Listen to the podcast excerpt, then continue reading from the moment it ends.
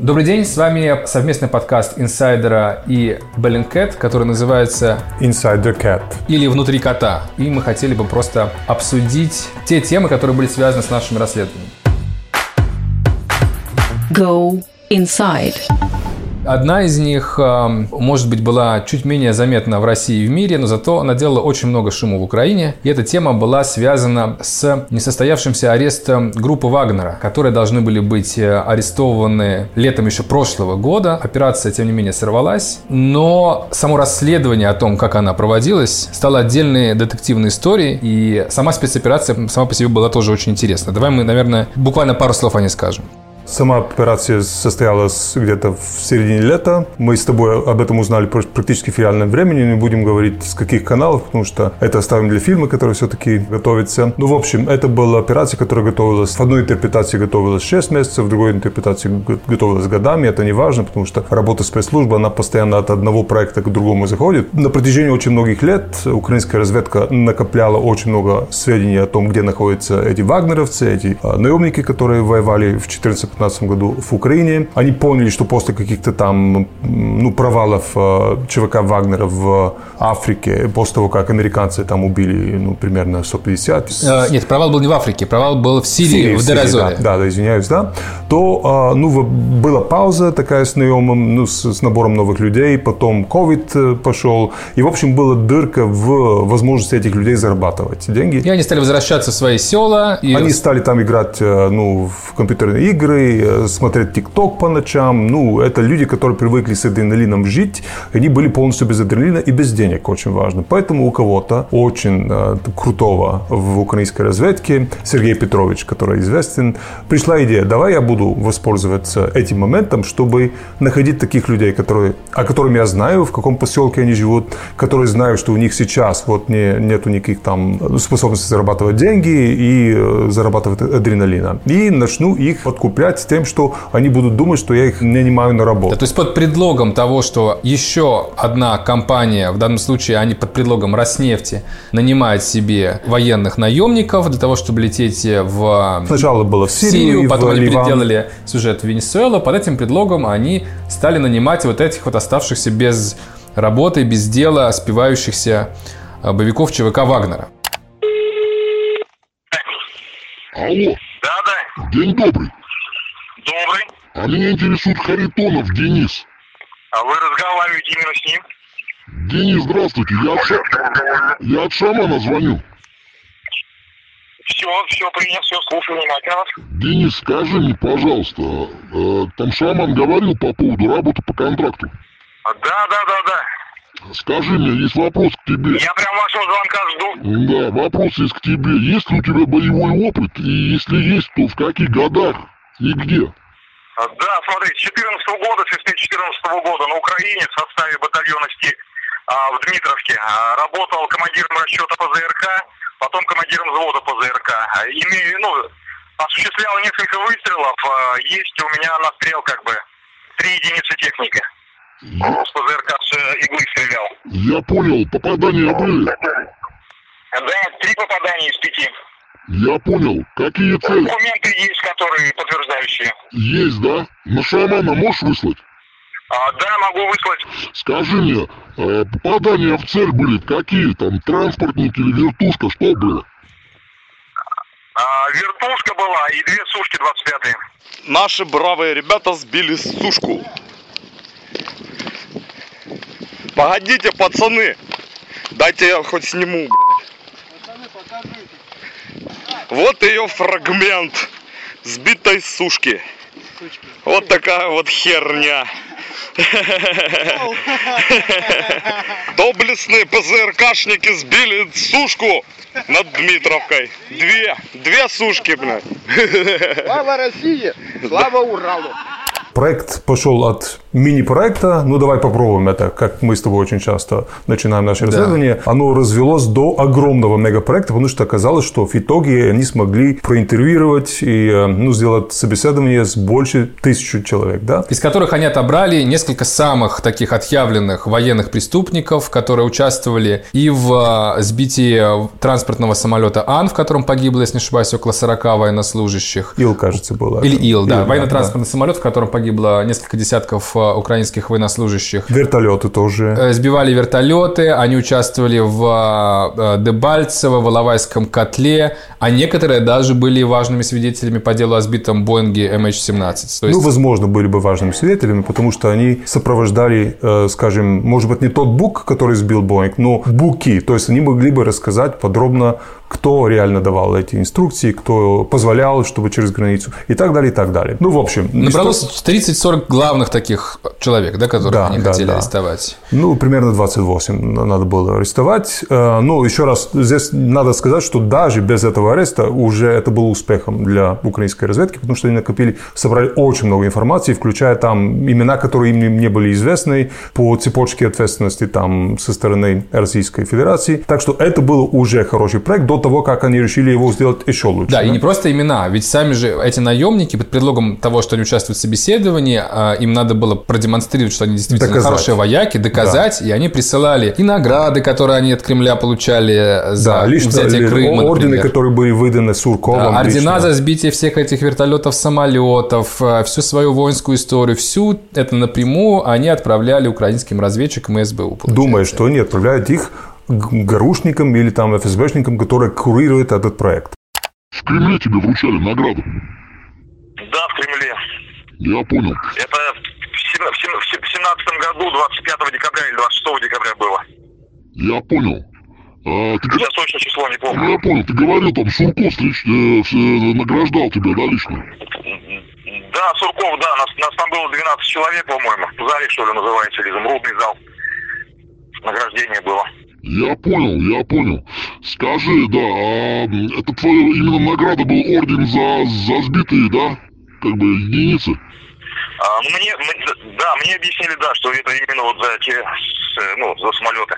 Потом, как мы знаем, ну, ам, их пригласили поехать, полететь в Венесуэлу. Должны были лететь через Минск, потому что тогда Россия не была, не открыла еще военное воздушное пространство из-за ковида. Единственный вариант был через Минск. Они реально поверили, что будут летать в Венесуэлу, а план был, чтобы они из Минска полетели сначала в Турцию, потому что пересадка должна была в Стамбуле. По идее, из Турции потом они должны были лететь в Венесуэлу, но по плану украинских разведчиков до Турции бы они не долетели, потому что, пролетая над украинским во- воздушным пространством, а, их бы дальше посадили бы диспетчеры на территорию Украины, где бы немедленно всех этих Именно. а, боевиков бы арестовали. Но что-то пошло не так. Реально в таких операциях очень важно, чтобы каждый шаг идет э, по плану, чтобы там минимальное отклонение от первоначального плана было. В данном случае получилось огромное отклонение, потому что после того, как группа этих там э, почти 40, э, ну, сколько было, 30 с чем-то наемников, они выехали на территорию Беларусь, в момент, когда Беларусь уже тряслась от предвыборной э, лихорадки, и когда ну, Лукашенко вообще был не в своем Ну, в общем, было не в себе, не да. в себе, да.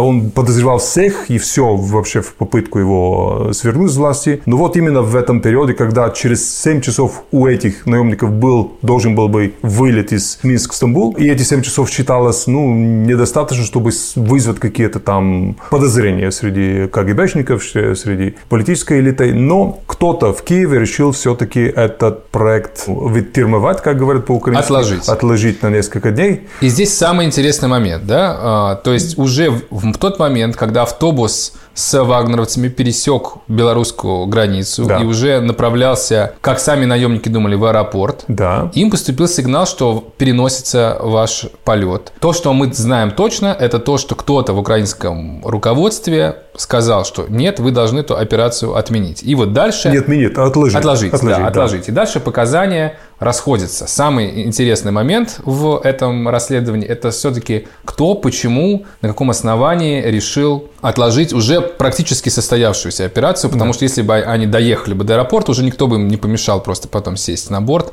и улететь. Да, не закончил хронологию, потому что их всех арестовали КГ- КГБ. Это уже да, но это уже потом, да? Да, то, есть, да. то есть мы знаем, что вот в самом каком-то тонком вот этом вот моменте, когда они должны были сесть в самолет, кто-то эту операцию сверху отложил. Да. А дальше уже всем известно по новостям, новостям, что потом эти вагнеровцы были отправлены ожидать следующего рейса в санаторий. Следующий рейс в Турцию был только через несколько дней. И в какой-то момент э, КГБ Беларуси ворвалось в этот санаторий, всех арестовало. Да. И мы знаем по э, интервью самих вагнеровцев и по видео, которое у нас есть, что КГБшники искали оружие, они были уверены, что эти люди приехали в Беларусь делать переворот. У них было Именно. такое ощущение. И потом в допросах, которые были, делали со всеми этими вагнеровцами, вот э, КГБ и Альфа, которые делали все допросы, они были уверены, что эти люди пришли делать госпереворот. То есть это не было какое-то там подозрение, а уверенность. Это то, что мы знаем. Это точно знаем, да, это как бы факты. А дальше наступают интерпретации, и у нас их как бы две основных. То есть есть та, которую мы получили от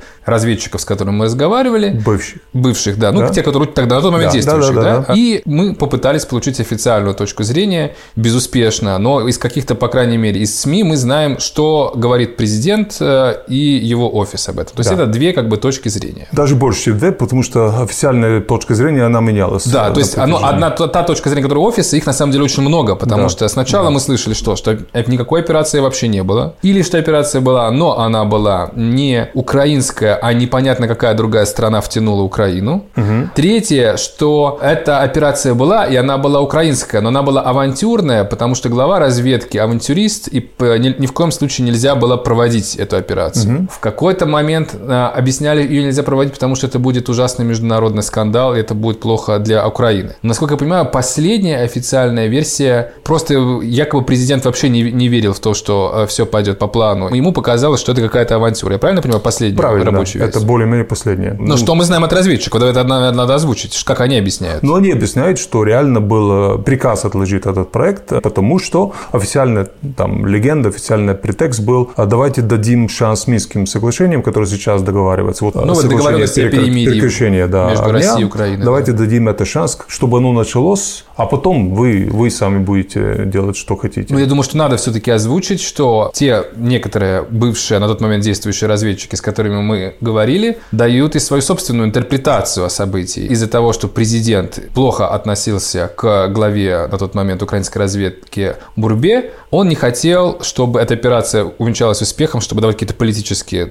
карты в руки дополнительные Бурбе. И, соответственно, якобы они придумали хитрую историю, что давайте мы не будем в этом виде проводить операцию, а мы лучше поссорим Лукашенко и Путина и скажем Лукашенко, что вот у тебя сейчас на территории Спугнем его и сделаем Да. так, чтобы он нам был благодарен и передал этих людей. Так он пусть это- сам да. арестует сначала этих вагнеровцев, а потом самых опасных, которые Да. нам нужны, нам передаст. Да. Якобы вот такая была идея, и якобы сам же президент или кто-то из его офиса позвонил Лукашенко и сказал, у тебя тут опасные ребята, они сейчас революцию делают, мы тебе скажем, где они, и, ну, может быть, потом договоримся, каких-то из них мы э, Ну, нам э, вот выдашь». все это о звонке, это версия. Это на аналитических принципах она сделана. То есть не то, что кто-то услышал этот звонок, а просто считается, что это единственная возможность довести до такого сценария, в котором именно так их забирали, именно тогда их арестовали, а, потому что там три дня прошли, три дня прошли, один оставался до вылета. Так что по-любому это аналитическая гипотеза. Да, и вот здесь дальше уже начинается политика, поскольку мы сами в украинской политике ничего не не понимаем, мы попросили к нашему подкасту присоединиться шеф-редактора издания «Бабель», это независимое украинское издание, Катерину Каберни. Привет. Главный вопрос, который хочется в этой связи задать. Как в самой Украине воспринимается нынешняя интерпретация событий офисом президента? Все-таки верят э, Зеленскому, не верят? Насколько вообще эта история важна для украинской аудитории и для украинского избирателя?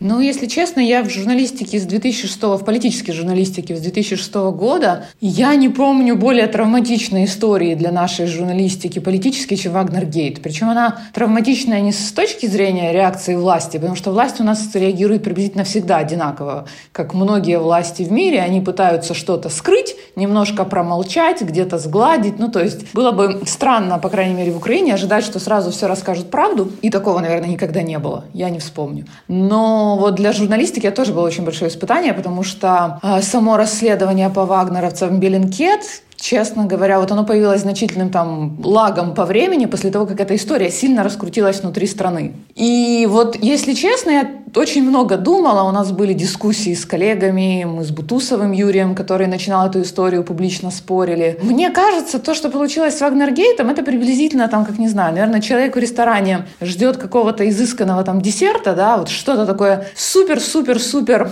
три звезды Мишлен, а перед этим он съедает три ложки сахара. И потом уже вот в принципе ничего не важно. Ты не чувствуешь ни вкус, ни послевкусия, ничего. Вот то, что случилось в Украине, получилось так. Мы получили первый пост, где было написано в кабинете президентства было предательство, вот дословно, я его перечитала. Мы должны начать разбирательство по факту госизмены. На высшем уровне сдали государство. Ну, то есть надо понимать, что когда такие вещи говорят относительно известные люди, в обществе, в котором определенная часть очень хочет, чтобы власть ошиблась и буквально оказалась предателями, а такая часть очень большая сейчас в Украине, но, по крайней мере, это самая активная часть украинского Фейсбука. Не надо путать с обществом, но в Фейсбуке она самая громкая. И получилось так, что сначала люди услышали о том, что наш президент сдал страну России, а позже гораздо оказалось, что есть нюансы. Но к моменту выхода расследования Беллинкет, ну просто это, это было такое беснование, это были такие спекуляции, было настолько много необоснованных, неподтвержденных, диких теорий, что страну сильно переколбасило. Люди потребовали срочно убрать Зеленского, срочно снять Ермака. Естественно, ничего не произошло, потому что в правовом поле это было невозможно. Ну, то есть не было никаких доказательств. А вот когда вышло расследование Беллинкет, это было, мы еще шутили в редакции, мы его пересказывали, конечно,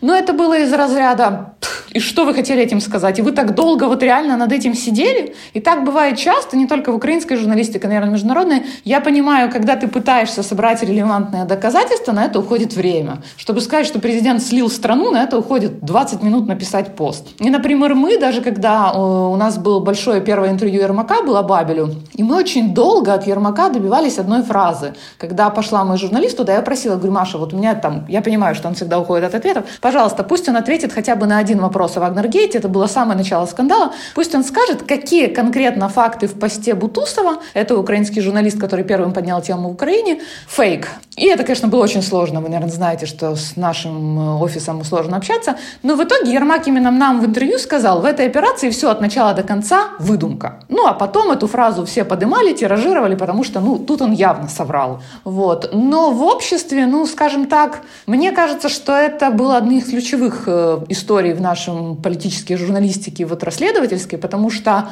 я не знаю, сделали там украинцы выводы, по крайней мере, такого скандала я не припомню, чтобы вот э, президента обвиняли сходу в госизмене, мало того, в стране, которая практически находится в, практически, фактически находится в состоянии войны с Россией, говорили о том, что они сдали операцию россиянам. Ну, то есть это тоже было о том, что вот, понимаете, это же все в интересах России, об этом говорили, намекали и так далее. То есть, в принципе, для Украины это был прям очень большой шок. И, к сожалению, расследование Беллинкет, которое появилось с большой задержкой, во-первых, его очень сильно использовали для подтверждения своих теорий многие фигуранты этой истории. Вы, наверное, знаете и Гордон, и... Кажется, что обе стороны использовали. То есть и та, и другая сторона пыталась использовать его, вы, вы, пытаясь выставить его в свою пользу. Ты знаешь, офис президента в данном случае, наверное, пытался все время отмалчиваться. Им казалось, что если делать вид, что этого не существует, этого не будет.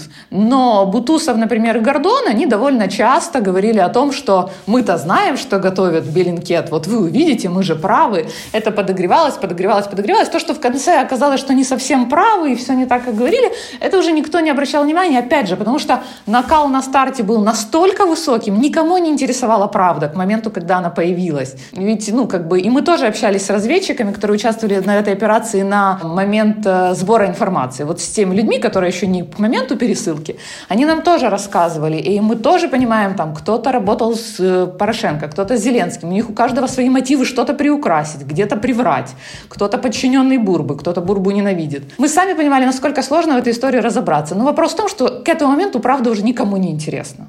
Все, кто хотели считать президента предателем, так считают. Все, кто хотели считать, что Зеленский молодец, в принципе, сказали, ну вот Беллинкет это подтвердил. Да, ну хорошо, про журналистику мы поняли. А что касается реакции офиса президента и вообще о чем она говорит, как лично ты воспринимаешь эту реакцию? Ну, во-первых, я не идеалист и общалась со многими украинскими президентами, последними, все, кто был после Кучмы. Она где-то для украинской власти типична. То есть типично это не значит правильно, но очевидно, что вот в тот момент Зеленский Зеленский понимал, что любая информация о том, что если такая операция была сорвана, ее обязательно используют против него. Ну, потому что она же изначально красивая, и хотя нам разведчики говорили о том, что она очень рисковая, и были хорошие профессиональные разведчики, которые говорят, вы понимаете, мы не уверены, что последний этап операции, он был достаточно продуман. Это они говорили абсолютно не ангажированно. Но Зеленский точно понимал людей, которые используют это против него, будут говорить об импичменте. И для меня вполне логично, что офис президента попытался это скрыть. Мне кажется, что власть, безусловно, сделала очень многое для того, чтобы подорвать доверие к себе, ну, потому что они в некоторых вещах откровенно врали.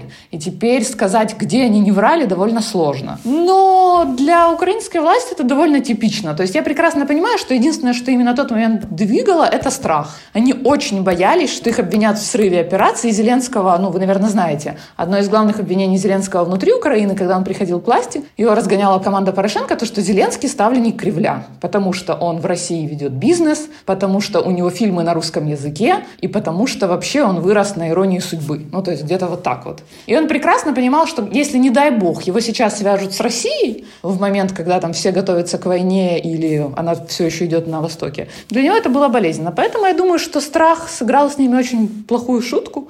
Но рейтинг Зеленского, если честно, мы не видим, чтобы сильно пострадал, потому что на рейтинг Зеленского влияют другие вещи внутри страны. И нужно понимать, что те люди, которые очень сильно разгоняли эту тему против власти, это железный антиэлекторат Зеленского. Они всегда будут голосовать против Зеленского. Те, кто колываются, это по-русски будет, э, сомневаются, они смотрели, слушали все стороны, посмотрели Беленкет, послушали Бутусова. А есть люди, которые считают, что Зеленский хороший президент и не пророссийский, потому что у нас уже вот, вот-вот начнется война с Путиным, значит, все неправда. Если можно, вопрос именно по войне, потому что одна из причин, почему мы не выпустили это расследование э, ну, в спешке, и, и когда все хотели, ну, многие хотели, что мы выпустили, а с одной стороны, было, что мы не хотели, чтобы оно использовалось именно как внутреннеполитической картой. В итоге так получилось, что, может, может быть, даже и больше оно использовалось из-за задержки. Но, с другой стороны, потому что мы видели, что впервые российская пропаганда и спецслужбы России, они используют эту историю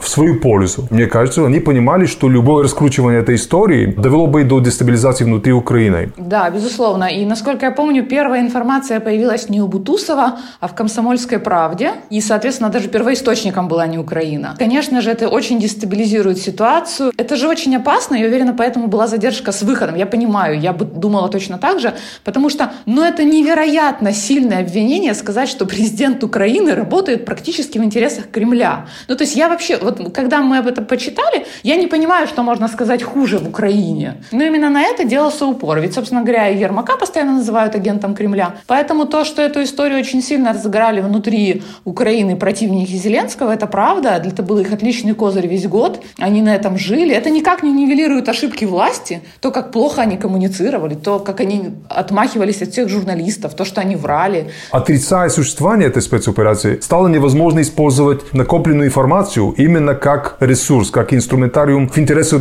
Украины. Например, для Международного суда. Для Международного суда, для, для э, Гаагского суда по MH17 и еще больше э, для всех судов, которые Украина уже начала против Российской Федерации по финансированию терроризма, по вообще нарушению ну, военных преступлений и так далее, и так далее. Для меня это больше проблема, чем просто проблема с коммуникацией. Какую версию событий ты считаешь наиболее вероятной, вот с твоей точки зрения, что произошло тогда в тот решающий день, когда операция была перенесена, почему она была перенесена и вообще это, это что, это зрада или это глупость, или может быть это вообще правильное решение и так и надо было сделать? Вот как ты это воспринимаешь лично? Знаешь, меня больше всего операция удивляла, что перенесена она была в последний момент, если честно. Ну, то есть для меня было бы самым логичным объяснением, понятным, которому, в принципе, я придерживаюсь, но вот меня все время сбивает то, что э, перенесли операцию вот прям вот в самом-самом финале. Было бы вполне логичным, зная относительно Зеленского, понимая хорошо его отношения с Порошенком и его людьми, понимая специфику Бурбы, то есть надо тоже понимать, что это довольно специфический разведчик с определенным бэкграундом и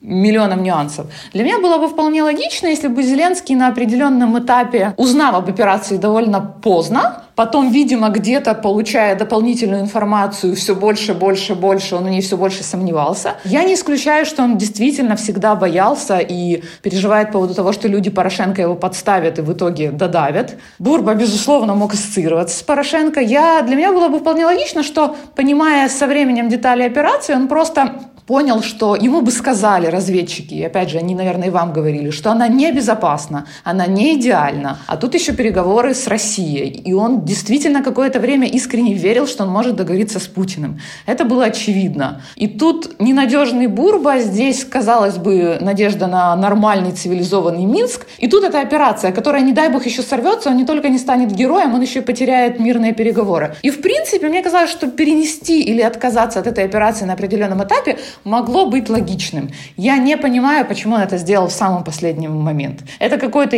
ну, я, я не знаю, что-то случилось, или он что-то узнал в конце. Но история про зраду, я искренне не верю, я не думаю, что Зеленский человек, который каким-то образом сотрудничает с Россией. То есть, а история о том, что условному Ермаку могло прийти в голову хитрое решение о том, чтобы арестовать этих э, вагнеровцев на территории Беларуси руками Лукашенко, вот ты считаешь, насколько процентов вероятности это могло бы быть правдой. Чтобы задержать этих вагнеровцев а, чуть в более управляемой надежной ситуации руками Лукашенко не поссориться с Россией, и в надежде, что Лукашенко в благодарность Украине отдаст самых отъявленных боевиков. Но это бы значило, что Ермак дурак. А я не думаю, что Ермак настолько дурак, который считал, что выбирая между дружбой с Россией и неплохими отношениями с Украиной, Лукашенко выберет Украину. Ну, то есть я вообще не понимаю, как... То как настоящий украинский патриот, ты веришь в компетентность главы офиса президента? Я не думаю, что он абсолютный дурак. Это разные вещи. Подожди, компетентность это немножко другое. Понимаешь? Это прям, это уже крайний кретинизм. Здесь, кроме того, чтобы поверить, что он может поссорить э, Лукашенко с человеком, от которого он зависит, что само по себе требует какой-то определенной дурности, то надо поверить, что украинская разведка сделала все, не оставляя никаких следов, так, чтобы Россия никогда не смогла бы доказать Лукашенко, что это была украинская операция. Такой презумпции никогда не было, как мы уже Нет, ну почему? Если, если речь шла о том, чтобы выиграть буквально те несколько дней, за которые Лукашенко мог бы принять решение отдать вагнеровцев, на несколько дней теоретически это могло бы... Ну, это игра в очень... Э, ну, это игра в покере, которая очень-очень опасная, поэтому потеряв его, ты рискуешь намного больше, чем... Нет, с, с тем, что это ужасная глупость, я совершенно не спорю. Вопрос просто в том, насколько вероятна глупость в контексте нынешнего офиса. Об этом Мы услышали споры. версию Катерины. Я думаю, что она намного ближе к э, интуиции, к интуитивному ощущению, кто дурак, кто не дурак. Поэтому... Мы, по крайней мере, точно не разбираемся в украинской политике. Точно, Вообще да, ни, ни, да. на, ни на Но зато свободно говорим об этом и как-то да, влияем. За, что... Зато как минимум нам за это ничего не будет. Я думаю, что скорее действительно что-то в последний момент случилось, и их страх и некомпетентность. Надо понимать, что эта команда, она вообще к политике не имеет никакого отношения. То есть знать, что Лукашенко дружит с Путиным, а не с Украином, это знают даже школьники в Украине. А вот уже понимать нюансы, вот тут надо немножко больше опыта. Ермака ноль политического опыта, и некомпетентность была видна дальше. Поэтому нет, я не думаю, что это были торги, я не думаю, что они искренне верили в то, что Лукашенко подружится между нами и между Зеленским и Путиным выберет Зеленского. Но в любом случае я не считаю, что это было сделано в интересах России. Но, безусловно, было сделано довольно бездарно, и то, что, то, что все было потом, то есть я думаю, что из этой ситуации можно было выйти с гораздо большим достоинством. И, например, с Беллинкет, безусловно, надо было общаться после того, как они увидели ну, безумную пропагандистскую кампанию внутри страны, и они понимали, чем это грозит, им надо было выруливать. И вот здесь это глупость. Ну, то есть, если там это кретинизм, то тут точно глупость. У меня последний вопрос, Катерина. Возможно ли не то, что что-то случилось, а именно, что вообще случилась эта операция, то, что испугало, что она дошла до этого определенного уже этапа, в котором она случилась, да? Может быть, это испугало да. Давай я переведу на, на понятный русский язык с болгарского. А, возможно, просто офис президента до последнего момента был уверен, что у Бурбы ничего не получится, и только когда они поняли, что вагнеровцы таки доехали э, до Беларуси и, и что пересекли надо, границы, пересекли границы, да. что надо что-то решать, до них дошло, что вообще-то это действительно не какая-то авантюра Бурбы, а настоящая операция, и надо принимать какое-то решение. Тут они сказали, нет-нет, ребята. Спасибо за перевод, э, Рома, я всегда буду тебя использовать. Да, да. я прекрасно да, Рома, Рома, давай ты сейчас мой украинский Христа переведешь. Я ведь тоже не носитель настоящего русского языка. Я с украинского на болгарский буду сейчас. Честно говоря, вот я бы не сказала, что мы как-то эту версию обсуждали, или она где-то там у нас особо муссировалась, потому что,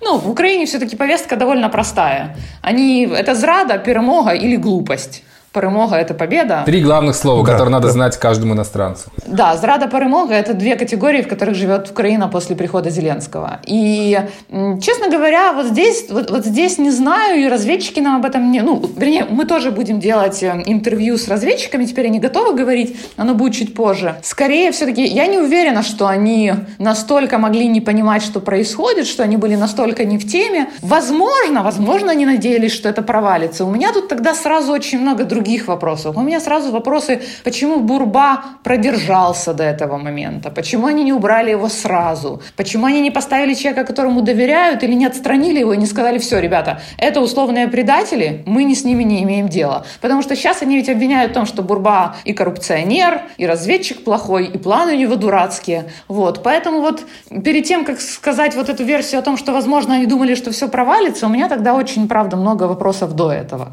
В твою поддержку просто хочу добавить, что все-таки под этим планом стоит подпись еще и министра обороны, который в подробностях этот план изучил, одобрил и подписал. То есть это не Ну, то, чтобы была какая-то совершенно сторонняя авантюра. У вас обоих есть какая-то странная презумпция компетентности, как будто все должно ну, проходить по какому-то плану. А везде есть хаос, в Украине еще больше, чем обычно. Все. Хаос это и есть украинский порядок. Это то Это, форма... это свобода, это форма И- свободы. и- хорошо, спасибо, Катерина. Это не последнее расследование по Украине, это уже точно мы Да. можем сказать. Поэтому впереди еще много всего веселого, и мы, наверное, не последний раз с Катериной общаемся. Спасибо, Катерина. Спасибо вам.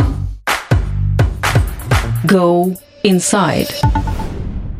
Пора уже перейти, мне кажется, к не менее интересной и актуальной теме. Актуальна она, поскольку буквально несколько дней назад завершился приговор над фигурантом нашего расследования Вадимом Красиковым. А, Он же известен как киллер на велосипеде. Он был приговорен к пожизненному заключению. И, а, что тут скрывать, результаты нашего расследования были использованы в суде как часть доказательства виновности Красикова в убийстве. Нет, э, виновность, она была доказана и без нас. Вернее, она, да. она была доказана благодаря этим тинейджерам, которые, молодым людям, которые увидели и рассказали буквально, что есть человек, который бросает в реку э, орудие преступления, там оружие, велосипед, э, пару... Подожди, никто пока не понимает, о чем мы говорим. Давай А, да. объясним, в чем дело. Значит, два года назад, Август 19 года 19 мы с тобой были на конференции в Южной Африке. И внезапно услышали, Во время нашей лекции, когда мы обучали африканских журналистов, как делать расследование по открытым источникам, внезапно кто-то прочитал в новостях, что только что убили человека в центре Берлина и что арестовали убийцу, но никто не знает, кто он, потому что он там показывает какой-то левый паспорт, а может быть не левый паспорт, но никто не знает, кто он. И мы решили прямо там вместе с этими студентами расследовать это. Тем более мы сказали, что вот мы сейчас обсудим вместе с вами, с журналистами из Африки, как мы подойдем к этому расследованию и стали там, ну, описывать, как обычно мы делаем расследование. Поэтому для нас это было очень, с первого момента вообще с преступления, была важная тема. Часто меня спрашивают, когда вы решили этим заниматься. Момент, В режиме когда- реального времени, В, в режиме реального времени. выяснили сами немецкие власти, какие факты они установили и без нашей помощи. Они узнали, что в этот день, около полудня, киллер на велосипеде подъехал к Хангашвили, беженцу из Грузии, чеченского происхождения, который пытался получить политическое убежище в Германии. Подъехал к нему, и, насколько я понимаю, он спустился с велосипеда, да, сделал несколько... Или прямо на ходу. Прямо на ходу. Прямо на ходу сделал а несколько потом выстрелов. спустился, чтобы ну, контрольный выстрел в голову прямо сделать. Да, то есть сделал контрольный выстрел в голову, снова запрыгнул на велосипед, уехал, доехал до речки, Да. до кустов, где, насколько я понимаю, на нем был парик, он снял парик, а Переоделся. Пе- переоделся. В туристическую, такую типичную туристическую одежду. а пистолет и одежду с париком а, выкинул в реку. И велосипед выкинул. И велосипед Да, выкинул да, в реку. да. Так что представь себе молодых там 15-летних парней, которые видят все это в центре Берлина. Выглядит довольно подозрительно. Да, да, да. Поэтому, конечно, как правильные а, мыслящие немецкие парни, они позвонили в полицию и рассказали, что И увидели. не просто позвонили, один из них стал осторожно следовать за самим Красиковым, Да, удаляющимся. да, да, да. Полиция буквально через несколько минут уже подъехала по их звонку. Убийца попытался куда-то сбежать во двор, зайти в какой-то подъезд, а дверь оказалась заперта. В общем, его взяли, можно сказать, с поличным. Он представился по именем Вадим Соколов показал загранпаспорт российского происхождения, который выглядел как настоящий загранпаспорт. Он и, был настоящим, И при проверке да. оказался действительно настоящим. По этому паспорту, как было доказано, он действительно купил билет, пересек границу. Сначала вылетел в Францию, там э, прогулялся несколько дней, увидел э,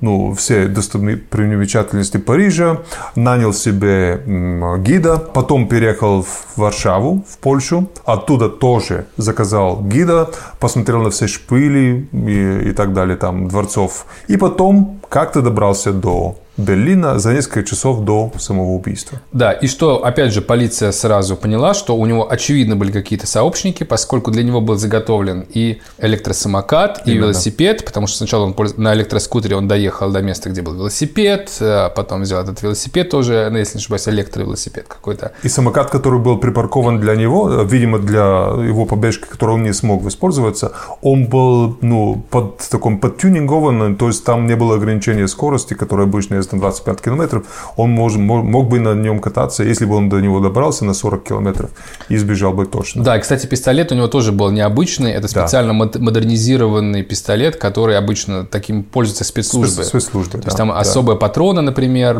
бесшумные. Именно. Не просто пистолет с глушителем, а сами па- патроны бесшумные. То есть это такая дов- дов- довольно специфическая ситуация, совсем не похожа на традиционных киллеров, которые там из мафии или каких-то диаспор устраивают разборки между собой. Поэтому немецкой полиции сразу было понятно, что случай это подозрительный, но понять, кто же, собственно, этот человек, даже если он может быть из спецслужб, но установить его имя и доказать, что он из спецслужб, они не могли. Вот тут подключаемся мы. До того, как мы подключились, немецкие власти задали вопрос России. Если Вадим Соколов... Существует это ли он вообще Вы выдали этот паспорт? Существует ли такая личность? И они получили такой ответ. Да, Вадим Соколов существует. Это настоящий паспорт. Мы, государство, его выдали. Тем более, мы спросили у ФСБ, что они знают об этом человеке. И ФСБ подтвердила нам, государству, что он очень хороший парень. И что ничего плохого о нем не известно. Конечно, были отпечатки пальцев этого человека, собственно, его лицо, да, поскольку его поймали. Все это было отправлено россиянам, поэтому установить личность по отпечаткам пальцев, истинную личность человека не составляет никакого труда для российской полиции, для Следственного комитета. Тем не менее, был дан ответ, что это вот, да, это Соколов, он добропорядочный гражданин. То есть, по сути, Россия вступила за этого человека да, и да. стала его выгораживать. И вот тогда мы подключились. Э, Первый этап мы доказали, что такого человека вообще в мире нет, что нету Соколова Вадима. Мы это э, доказали для себя на основе там проверок э, в тысячи базах данных, которые у нас уже накопились на протяжении нескольких лет. А Здесь появилась интересная такая, интересный намек, что все-таки был создан этот человек совсем недавно, совершенно недавно, там за несколько месяцев до Да. самого убийства, потому что нашлись следы от Роспаспорта, от российского паспорта этого человека в базе данных, но они, они были закрыты для проверяющих. То есть там была пометка не давать данные об этом человеке. Кроме того, появились данные в налоговой службе тоже совсем недавно, буквально за несколько месяцев. То есть была целая серия баз, в которых видно, что этот человек начал в какой-то момент существовать, но никакой истории его существования до этого просто не было. Да, То чтобы, это- чтобы поверить альтернативной версии, а именно российской версии, что этот человек существует, надо было поверить, что он не платил налоги, он не существовал, не регистрировался нигде, и вдруг в 39-летнем возрасте, нет, э, 49, кажется, да, он вдруг, э, ну, получил первую зарплату, 49 лет он вообще жил либо, ну, где-то на облаке каком-то, либо в тюрьме, и потом просто вдруг появился во всех базах, возможно. Да, то есть вместе с загранпаспортом, который, кстати, когда получаешь, тебя проверяет уже ФСБ. Так что было очевидно, что э, личность вымышлена, но это то, что мы поняли в первую неделю. А самое интересное было установить его личность настоящую. Я все-таки еще один момент добавлю по первой части нашего расследования. Мы увидели, что когда он подавал документы на визу, он а, написал, что он работает в фирме Зауруст в Петербурге, которая занимается строительной, ну, инженерной строительными работами. И ты тогда позвонил шефу этой, этой фирмы, чтобы спросить, знает ли он такого своего Да, и я поговорил с э, директором э, ЗАО «Руст», который сказал, что вообще это, его компания уже давно не функционирует, что такого человека, как Соколов, э, у него никогда не числилось, и это звучало правдоподобно, поскольку в базах данных года два как э, числилось как недействующее, там э, было один или два человека в официально в штате. Ну, сам не было. шеф и бухгалтер. Да. Но это важно, потому что потом окажется, что этот директор этой фирмы ну, не является совсем таким невинным, скажем, директором, которым воспользовался Красиков. Но да, собственно, он потом перестал отвечать на звонки, хотя обещал предоставить более подробную информацию, Да, то есть да, куда-то да. сразу пропал. Но самое интересное началось позже, когда мы стали искать. Если Соколова не- нету в мире, то кто этот человек, да, его настоящая личность. Это отняло нам несколько месяцев. Мы поняли, что это все-таки шпион, это человек, который Ну, путешествует... связан со спецслужбами, Да, человек, ну, скажем ну, так. ну, человек, которому государство выдало э, вторую личность, да? Да. Э, Это шпион, так на обычном языке. Так что надо было найти, кто реальный человек за этой личностью. Обычно, как мы э, уже видели при многих расследованиях с ГРУшниками, ну, есть какие-то там методологии, по которой выдается вторая личность, там сохраняется имя, меняется обычно только фамилия, отчество очень часто остается настоящим. Год примерно похожий, Год день примерно. рождения часто сохраняют. Часто, ну не всегда, но почти всегда сохраняется зодиак, за- знак, зодиака. зодии, да. Знаешь почему, да? Специально знак зодиака важен, потому что это один из ответов, которые, особенно в России и в Восточной Европе, люди всегда знают о себе, они должны инстинктивно ответить. Поэтому, если это один из контрольных вопросов, когда забирают кого-то, проверяют, ну, скажем, спецслужбы американские забирают ваших шпионов или вы забираете американских, один из вопросов, который задает, какой у тебя знак зодиака. Если ты задумаешься даже на 3 секунды, значит, ты шпион, да? Ну, вообще-то похоже на правду, да? Да, то да, есть, если... поэтому очень часто. Но мы, прилагая вот эти методы, которые обычно мы видели, мы не нашли такого человека. Потом даже стали там э, отталкиваться от основных таких параметров, но увеличивать или уменьшать год рождения. Плюс один, минус один, плюс два, минус два. Не находили такого человека. И в итоге мы нашли человека, который отличается на 5 лет э, от э, реального. Много там было, что-то типа того. 5 или 6 лет. А Зодиак оставался тот же, знак зодиака, но такие были очень много, такие были почти 100 человек, которые мы рассматривали. Но только у одного была очень важная особенность, что он разыскивался по обвинению в убийстве в 2013 году, и что это убийство, когда мы посмотрели, как оно было совершено, оказалось, что тоже совершено на велосипеде. Да, ну, собственно, с момента, когда мы увидели э, велосипед, э, в описании сразу же стало понятно, что надо проверять дальше и копать, и дальше уже все пошло немножко легко, то есть как бы по этому звену уже можно было вы- всю цепь вытащить уже дальше без особых проблем, надо было просто найти Фотку, в, э, чтобы ну, сначала в базах данных еще подробнее про это уголовное преступление, когда, где оно было совершено. Самое сложное было получить фотографию, Потому что все базы, все, все базы именно по Красикову, настоящей личности, которую мы тогда обнаружили, были стерты, ничего не находилось. Ну, нашли мы какую-то очень старую архивную базу, в которой сохранилась копия его паспорта, и так смогли для себя доказать, что это тот же самый человек. Да, и потом выяснилось, что он не просто у- убийца, а наемный убийца, которого за спиной множество преступлений. А, И это совсем не какие-то враги России, а самые обыкновенные бизнесмены. Один из них был за несколько лет до этого убит в Москве, другой достаточно давно, э, в нулевых еще годах, убит в северном российском городе Костомукша. В Карелии, А, да? В Карелии, да, это совершенно простой бизнесмен, никак не связанный с политикой, ни с чем. То есть это, очевидно, было заказное убийство. И мы подозреваем, что были и другие убийства. Это мы тоже будем проверять еще эту информацию. Но, судя по всему, он просто действительно зарабатывал, в том числе э, и тем, что совершал наемное убийство за деньги. Хотя был представителем но, спецслужб. но он все-таки был представителем спецслужб. Это видно по некоторым таких э, бесспорным доказательствам, например, потому что было реально дело против него и еще двух как, Подельников, да. в убийстве в Кос- Кос- Костомукше. Костомуше. Хотя убийство само было в восьмом году, но реально его раскрыли только в 14-15 году. Тогда арестовали двух из его подельников. Его не арестовали, потому что он был в розыске по убийству в Москве. Он прятался тогда. И там вот в судебных делах видно, что оба его подельники признаются, что они были представителями спецслужб. Они не просто признаются, а они при, при- их бы привезли в суд, и там они с гордостью рассказывали, что они представители э, спецназа «Вымпел ФСБ». Это такая важная, их два всего суперподразделения, «Альфа» и «Вымпел ФСБ». И приходили их э, начальники, всякие ветераны, показывали Давали наградные гарантии, медали, да. задавали гарантии. Много, мно- много медалей подписаны президентом были. Были, да, какие-то да. наградные, да. Был даже пистолет, который э, им вручил за службу президент Киргизии. Да, и это очень важно, потому что, чтобы получить этот пистолет, э, это было по Фоменко, по одному из двух. Этот Фоменко летел в Киргизию в 2011 году вместе с Красиковым, с нашим. Да? Который То тоже получил, который тоже получил, соответственно, так, наградной пистолет. Так что связь его с спецслужбой, она доказана для нас. Тем более, что потом мы, очень важно для нашего расследования было то, что мы смогли добиться его телефонных звонков, э, телефонных э, биллингов и проверили, что несколькими несколько недель до самого убийства, до поездки в Берлин, он тусовался на закрытой базе ФСБ, где тренируются спецназовцы именно в стрельбе при экстренных условиях, например, на велосипеде. Да, и тут надо пояснить для тех, кто не понимает, как это работает. а, Биллинги, то есть метаданные телефонных соединений, показывают не только, кому человек звонил, но и где он находился, можно геолоцировать. И там по передвижениям а, Красикова в последние дни перед тем, как он отправился на спецоперации, видно, что он иногда на несколько часов, а иногда на несколько дней уезжал именно вот в эти базы, где тренируются ФСБшники. Это именно не просто какие-то тренировочные базы, а туда, где э, человек со стороны не может, в принципе, зайти,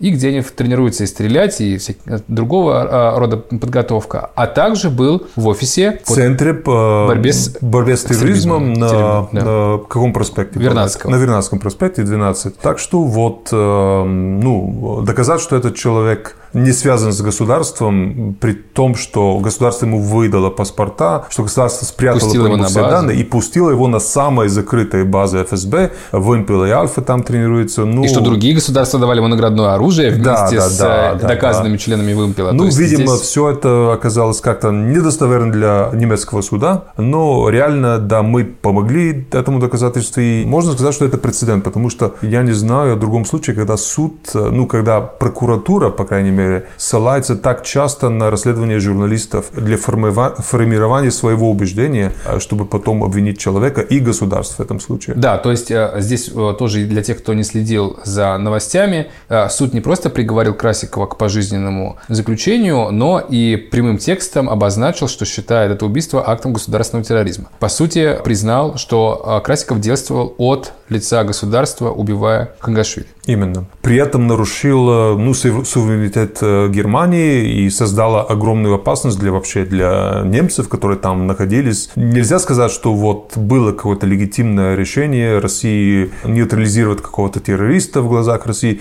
Это было убийство вне закона в, стране, в парке, где там дети играют, где э, мамы ходят с э, ребенком. Это вообще то, что для Германии ну, считается вандализм какой-то, ну, терроризм. Нет, я думаю, для, для любой страны это будет терроризм, но здесь еще важен один момент. Мы поговорили об одних оправданиях, когда Следственный комитет рассказывал, что это вообще Соколов, и он замечательный человек, но были же другие оправдания от лица самого Владимира Путина. Уже для более широкой аудитории, объясняя, почему был убит Хангашвили, стал рассказывать, что вообще-то Хангашвили был очень плохим человеком, что он был террористом. То Я еще раз напомню то, что сказал на пресс-конференции в Париже. Это абсолютно кровавый был убийца. Только в одной из акций на Кавказе он уничтожил 98 человек. Во многих странах при гораздо меньшем количестве погибших объявляют общенациональный траур. Он участвовал в организации взрывов в, российском, э, в московском метро. И это не, не весь перечень его злодеяний. что он организовал взрывы в метро, в которых погибло, как он назвал, какое-то количество человек. Сотни, сказал. Сот- кажется, Нет, да. он какого-то даже количество, А, по-моему, конкретного назвал. Потом журналисты сразу стали смотреть. Оказывается, никогда не было такого взрыва э, в метро с таким количеством погибших. Но зато именно это количество погибших совпадает с количеством людей, э, погибших в, при нападении на Буденновск, да, правильно это, Ага. по-моему, было, э, при вторжении в Дагестан. Очевидно, у Путина была какая-то каша в голове, ему что-то доложили, он перепутал захват Буденновска с э, взрывом метро. Так или иначе, в голове Путина э, Хангашвили был террористом. Но как мы знаем, Россия никогда не пыталась экстрадировать Хангашвили, предоставив хоть какие-то доказательства, что он причастен к терроризму. А я убежден, что если бы даже были хоть какие-то косвенные доказательства к тому, что Хангашвили действительно связан с террористическим подпольем, он немедленно был бы выдан, как это всегда происходит с э, какими-то настоящими фундаменталистами Здесь террористами. не идет речь, что он был либо выдан, а запроса не было. Не, был, Россия не было запроса. Да, если бы был, запроса, то да. э, я, я почему говорю, что как бы если э, задача России была бы наказать э, Хангашвили как, как террориста, никаких проблем. Просто посылайте документы, получайте его и дальше делайте на своей Именно, территории с ним что именно, хотите. да, Сажайте да. там пожизненно или что угодно. Да? То есть не было никакой официальной попытки. Ну, нам известно о неофициальных всяких списках э, врагов Кремля, как списков неких чеченцев, которые передавались в разные страны, а на попытку спросить, а у вас есть какие доказательства к тому, что они террористы, дальше не поступало никаких дополнительных сведений, что косвенно подтверждает, что они ни к никаким терактам на самом деле не имели отношения. Ну, может быть, некоторые имели, но другие нет. Но то, что общее среди всех, что мы обнаружили, что все они реально воевали в Первой или Второй Чеченской войне на стороне, ну, там, сепаратистов. И здесь мы переходим к самому интересному, что это не просто какой-то список, а что с довольно большой регулярностью людей из этого списка убивают. И, как мы уже доказали, в многих случаях именно группа вымпел ФСБ имеет непосредственное отношение к этим убийствам. Часть из этих доказательств еще мы опубликуем чуть позже, но мы уже опубликовали несколько примеров таких убийств. Например, два убийства, которые были в Турции. Ну, реально Три даже. уже три. И еще... Которые мы опубликовали, было три, по-моему, Да, да? которые мы опубликовали три. При этом один вообще не был чеченец, он был э, узбек, э, который, Да, он видимо, узбекский священник, который никаким образом не мог э, иметь отношение ни к каким терактам и, и не имел. И как бы все эксперты, с которыми мы общались, сходятся в том, что, скорее всего, просто Кремль решил сделать услугу Узбекистану и просто устранить оппозиционера и врага Именно. режима, чтобы получить какие-то, может быть, еще ну, от страны да, дивиденды. отве- ответные услуги. И еще, кажется, две или три а, убийства, которые мы нашли после наших публикаций, о которых мы будем сейчас рассказывать в ближайшем Ну, будущем. Да, я думаю, что в течение месяца, даже, может быть, уже в течение недели. Но, э, как бы без, даже без спойлеров, мы можем сказать, что доказанным является тот факт, что есть подразделение спецназа ФСБ, у которого есть мандат на внесудебные казни, и что значительная часть из этих людей, если не большинство,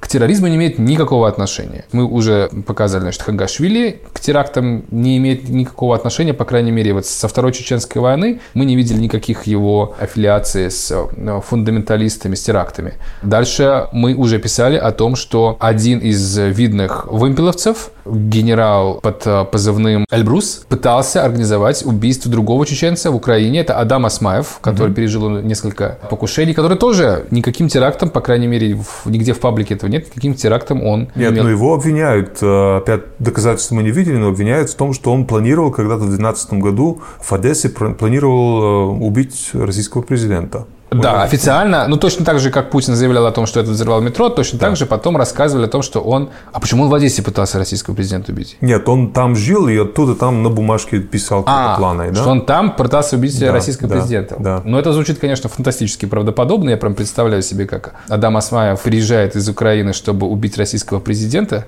Это прямо заслуживает... Это отдельный сериал Netflix можно снять по этому поводу. Так или иначе, а каким-то уже организованным терактам никто даже не пытается доказать его причастность. Тем не менее, он пережил уже как минимум три покушения, может быть, даже больше. Ну, для меня, что, э, может быть, самое интересное такое, что осталось из этой истории, она продолжается, она не закончилась, это а, существование такой группы неформальной, бывших, но реально настоящих вымпеловцев, которые работают под прикрытием для, для ФСБ. Они обычно работают в... Их много, их 15 человек, как минимум, до сих пор, а может быть и больше, мы всего, мы только 15 обнаружили. Они работают под прикрытием обычно частных охранительных структур и фирм. Они путешествуют по миру под фальшивыми паспортами, убивают людей, потом возвращаются и потом путешествуют по миру по, под настоящими паспортами уже со своими женами, любовницами, и отдыхают в тех же Испаниях, в тех же Германиях, где они убивают в то же самое время, в той же Турции, да.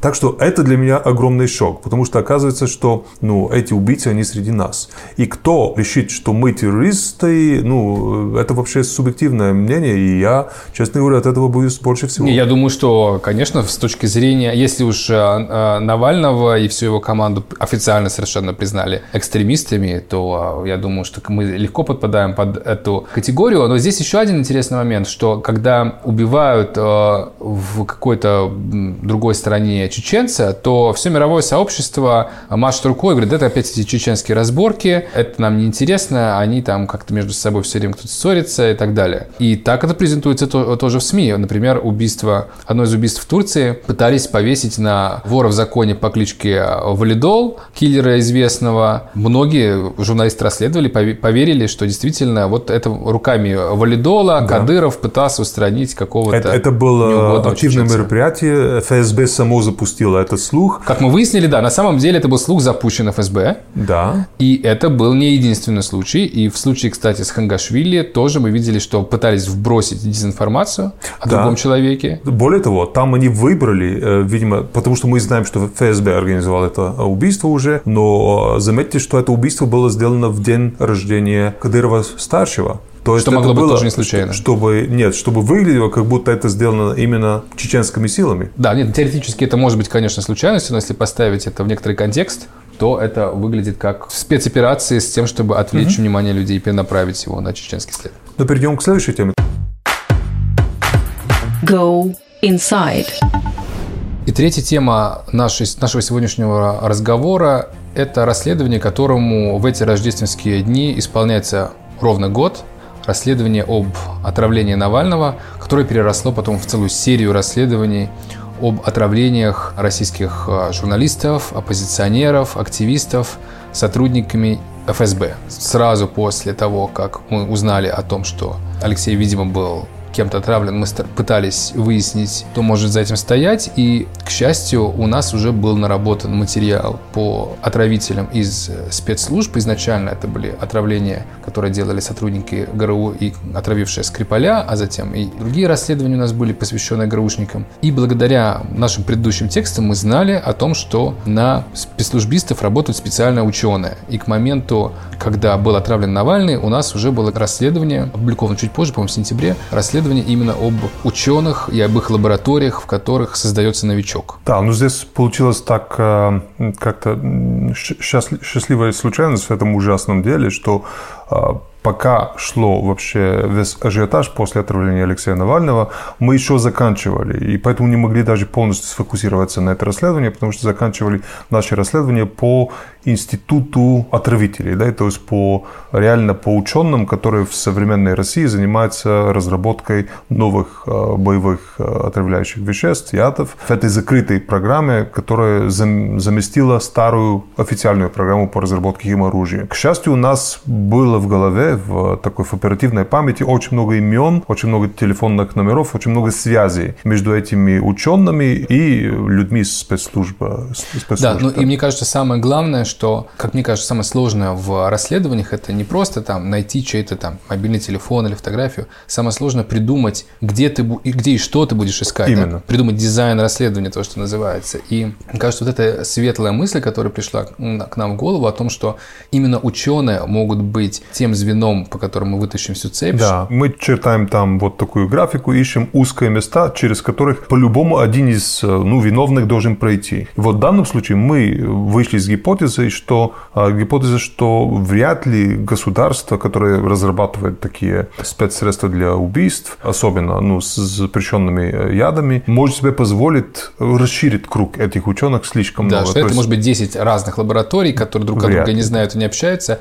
и работают с одними спецслужбами, а другие с другими. Это как-то было бы слишком сложно. Именно. Логично, что если есть какие-то отдельные специальные люди, которые работают и с той, и с другой спецслужбой. Потому что надо сохранять эту тайну, этот секрет государственный, как оказалось, не очень удачно. Некоторые из них сохраняли, но до этого мы дойдем. Но, по-любому, мы знали, кто эти ученые, которые общаются с ГРУшниками, с военной разведкой, с теми людьми, которые шли в Солсбери, чтобы отравлять. Кстати, мы звонили одному такому ученому, может, послушаем звонок, когда ты общался, пытался просто понять, почему ученый из э, лаборатории ГРУ общался с Мишкиным и Чипигой до этого. Ну, да, тебе мы послушаем, мы послушаем э, звонок э, Сергею Чепуру. Это ученый из Института Института военной медицины Санкт-Петербурга. Собственно, в этом же институте учился и Мишкин, один из отравителей Солсбери, он же Петров из этой знаменитой парочки Баширов-Петров. И я позвонил ему для того, чтобы, собственно, узнать, а каким образом господин Чепур познакомился с ГРУшниками, почему он так часто с ними созванивается, и почему он, собственно, сам приезжает на Хорошевское шоссе 76 в штаб-квартиру ГРУ, о чем мы знаем, собственно, из биллингов телефонных разговоров самого Чепиги. Давайте послушаем этот звонок.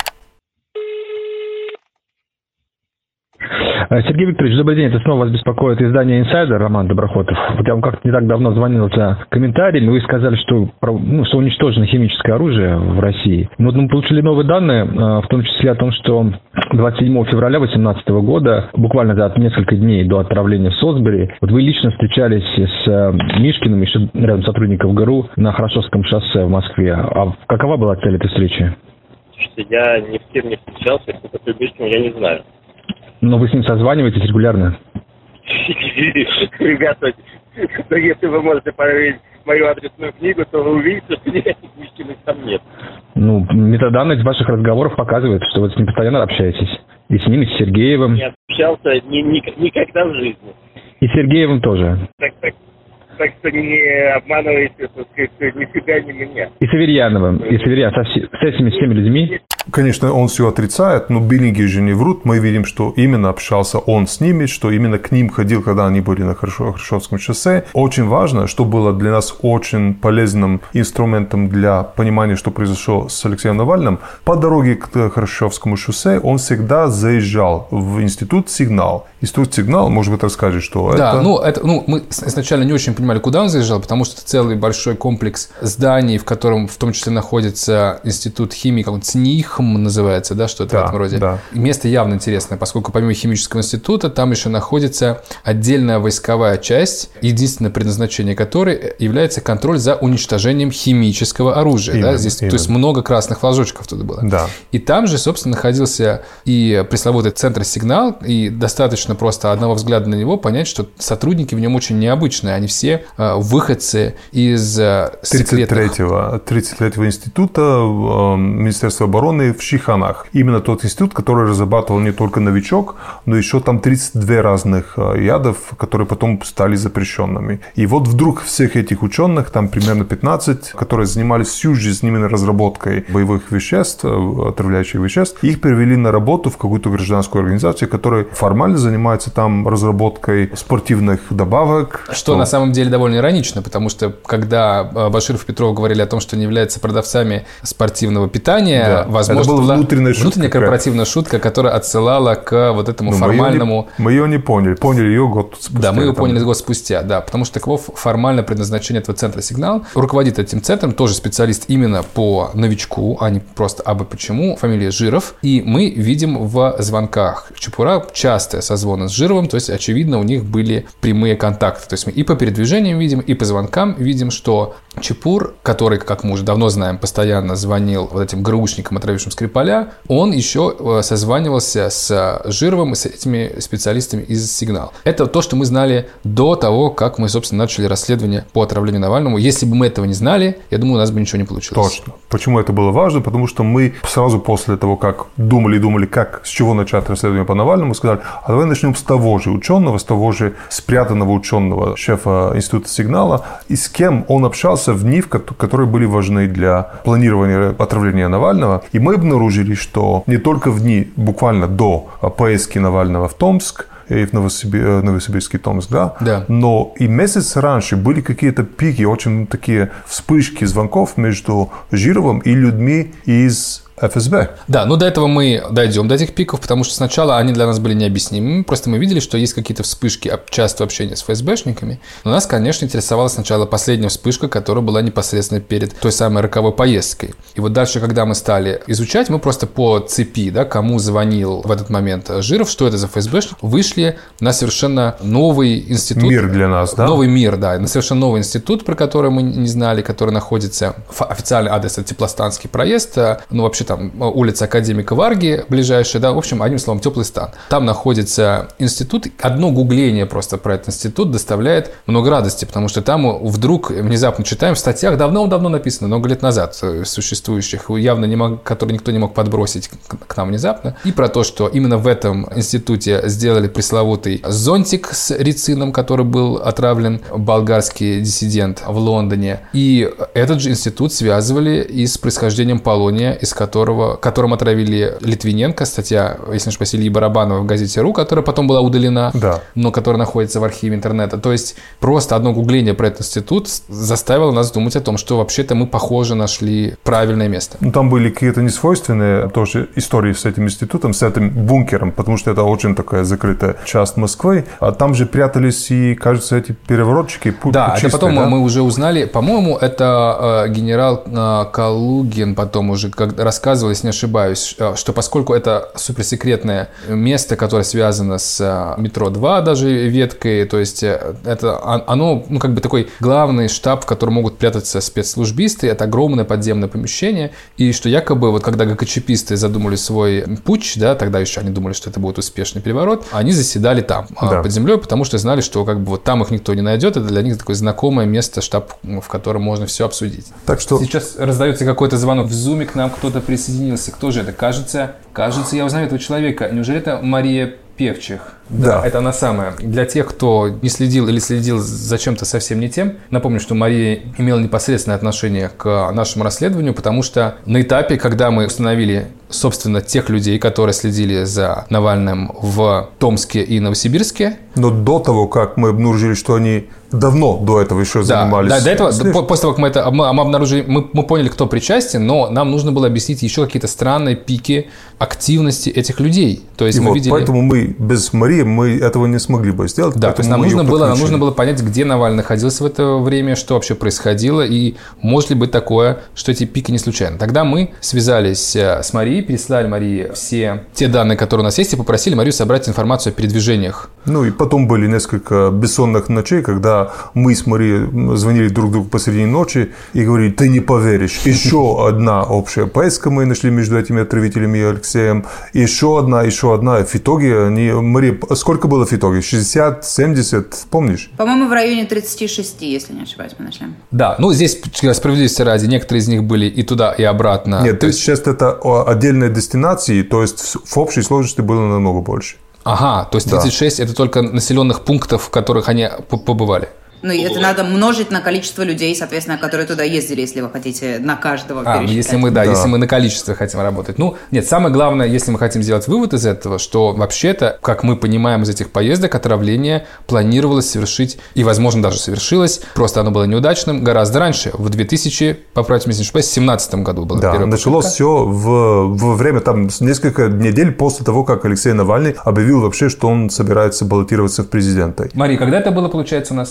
Главный вывод, который здесь надо сделать, скорее не в количестве поездок, а в том, что каждый раз, когда Алексей куда-то ездил, они ездили с ним. Поездок без отравителей Алексей за, это, за эти три года почти не совершал. Мари, Мария, это почти очень важно, потому что единственное почти, когда а, они совершали, это было, когда он не ночевал где-то. То есть это объяснить с какими-то там политическими слежками нельзя, потому что если это была политическая политика, которая просто бы следила за оппонентами государства, да, то они бы и следили его каждый раз. Они Конечно. пропускали только эти поездки, в которых он не ночевал. И еще, если бы они следили за ними, наверное, они пытались бы лететь теми же рейсами или как-то наружное наблюдение должно непосредственно следовать за человеком. Но они всегда выбирали другие рейсы, именно потому что не хотели бы, чтобы он его видел. Поэтому к слежке это не имело явно уже никакого отношения. Когда это все началось, ты помнишь, как, в, как- в какой момент э, были первые поездки? В декабре 16 Алексей сделал объявление, что он собирается баллотироваться на пост президента, соответственно, в 18 году. И в начале 17 прям в январе эти поездки начались. Там был суд в Кирове в январе, и они тогда начали с ним ездить. А после суда в Кирове началось уже турне предвыборное по куче российских городов. Там они тоже были всегда с ним. Ну, то есть вот с января 2017 года, э, судя по данным, которые у нас- есть, то есть, соответственно, через в самой-самой первой предвыборной поездке они были там. То есть, судя по этим поездкам, вот сам, само заявление Навального о том, что он собирается участвовать в выборах, причем на первом этапе еще даже никакие подписи не были собраны, сам факт того, что Навальный собирается бросить вызов Путина, для Путина было достаточным основанием, чтобы принять решение убить Навального. То есть, это тоже достаточно... Ну, другого вывода нельзя сделать здесь. И потом мы доказали вот этот самый и э, подход, что он был, прилагался не только по отношению к Навальному, но все-таки Навальный это человек, который ну, самым, самую большую инвестицию человека, человека дней, если можно этих людей называть человеками, да, было сделано именно в Алексея Навального. Вот э, вопрос, который мне тоже э, интересует, и вас обоих бы я, наверное, хотел бы спросить. То есть второй пик поездок мы э, наблюдаем, собственно, когда это э, отравление успешное уже произошло, летом прошлого, получается, у нас Да. года, да? Почему? Вот был какой-то перерыв, перерыв, да? То есть вот 17 год летали, летали, судя по всему, была неуспешная попытка отравления, перестали летать, два или даже больше, чем два года не летали. И почему-то начали именно летом 20 получается, года. Почему именно в этот момент Навальный мог показаться Путину настолько опасным? Почему он решил повторить попытку убийства именно тогда? Вот, Маша, у тебя есть ответ на этот вопрос? Да, есть ответ на этот вопрос. Они не, не летали за ним, а просто сам Алексей никуда по России не ездил какое-то количество времени. С того момента, как закончилась кампания, как его не допустили, его э, начали арестовывать в начале 2018 года, и он просидел, по-моему, весь там половину 2019 года он просидел по спецприемникам, и никуда, соответственно, по России не ездил. Они его сопровождали только по России. И э, поэтому, э, судя по всему, была какая-то вводная о том, что это надо делать в каком-то российском регионе. Алексей на протяжении полутора лет почти не ездил ни в какие регионы. Один раз в Питер, по-моему, ездил, и отравители были с ним. Наше турне э, 2020 года, когда это все произошло, это было первый поездкой в формате там, на несколько дней во много городов с президентской кампанией. То есть это просто следующее окно возможностей, которое у них было, таким, оно, таким они и воспользовались. Я не думаю, что они что-то специально выжидали, они подстраивались под него. Вот он поехал в Калининград, они поехали с ним. Потом мы в офисе обсуждали, что у нас будет турне это к выборам сибирским. Да? То есть мы, мы, мы съездили в Новосибирск, мы съездили в Томск, мы собирались ехать в Казань, еще в несколько городов. Они знали, что будет такой план, что это будет по формату очень похоже на то, как мы путешествовали во время избирательной кампании президентской. Тоже будет несколько ночей в одном месте, несколько ночей в другом месте, переезд там на машине или на, на, на чем-то еще. Они сказали, о, а мы знаем, как это работает, мы за ним тогда следили, вот оно, окно возможностей. Ну, я просто думаю, что это было какое-то как бы разрешение, команда его убить была дана давно, там, три года назад и так далее. Ждали подходящего момента. А, подходящий момент случился прошлым летом, потому что Алексей опять начал ездить, и потому что политическая ситуация никоим, никоим образом не улучшилась, а точнее, наоборот, ухудшилась. Да? То есть я напоминаю, что это все происходило во время того... Ну, во-первых, это была предвыборная э, наше турне, мы записывали расследования региональные, чтобы уговорить людей в Новосибирске, в Томске в том числе, не голосовать за Единую Россию. И там были отвратительные рейтинги Единой России. И Единая Россия там проиграла, и куча наших кандидатов прошло, и попала в городские думы и областные в этих регионах. То есть ситуация политическая была плохая, ситуация внешнеполитическая была плохая. Опять же, в Беларуси как раз начинались и вот ну, самый пик протеста в Беларуси был именно тогда, в августе, 9 августа, по-моему, они начались, да, были выборы Лукашенко, и после этого люди вывели на улицу.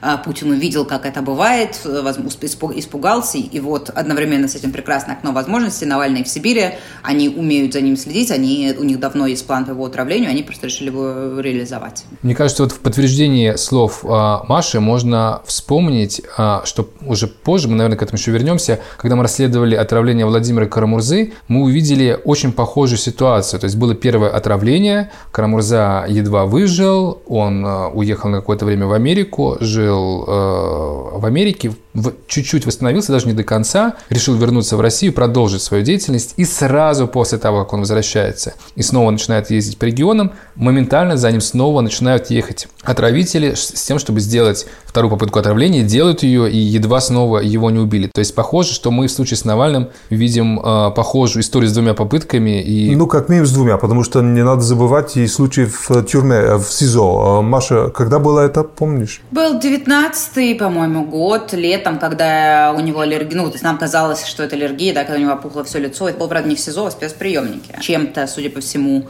воспользовался в камере, или, может, передали, принесли, и у него прям было очень опухшее лицо, и никто не понимал, из-за чего это, потому что у Алексея нету никаких аллергий, ну, известных ему, а ни, ни на что. А так это был, я не знаю, так он выглядел как человек, как очень такой тяжелый аллергик, который там наелся продукта, да, на которые у него аллергия. Так и не установили тогда, что это было в 2019 году. Ну, вот теперь понятно, скорее всего, что это тоже была какая-то такая попытка что-то на нем попробовать и что-то там опробировать, а может предупредить. Ну, понятно, короче, что это была не обычная уже аллергия, необычное недомогание, потому что, ну, вот ровно в это время, там, я не знаю, мы понимаем, что они там следили за ним, что они ездили за ним, и что вся эта команда, которая была собрана для того, чтобы убить Алексея, она не была распущена, да, они в одном и том же составе просуществовали три с лишним года, плюс-минус в одном составе, да, с одним начальством, с одними оперативниками, с одними теми же докторами, докторами, которые ездили. Так что я думаю, что это три попытки, то, которые мы можем,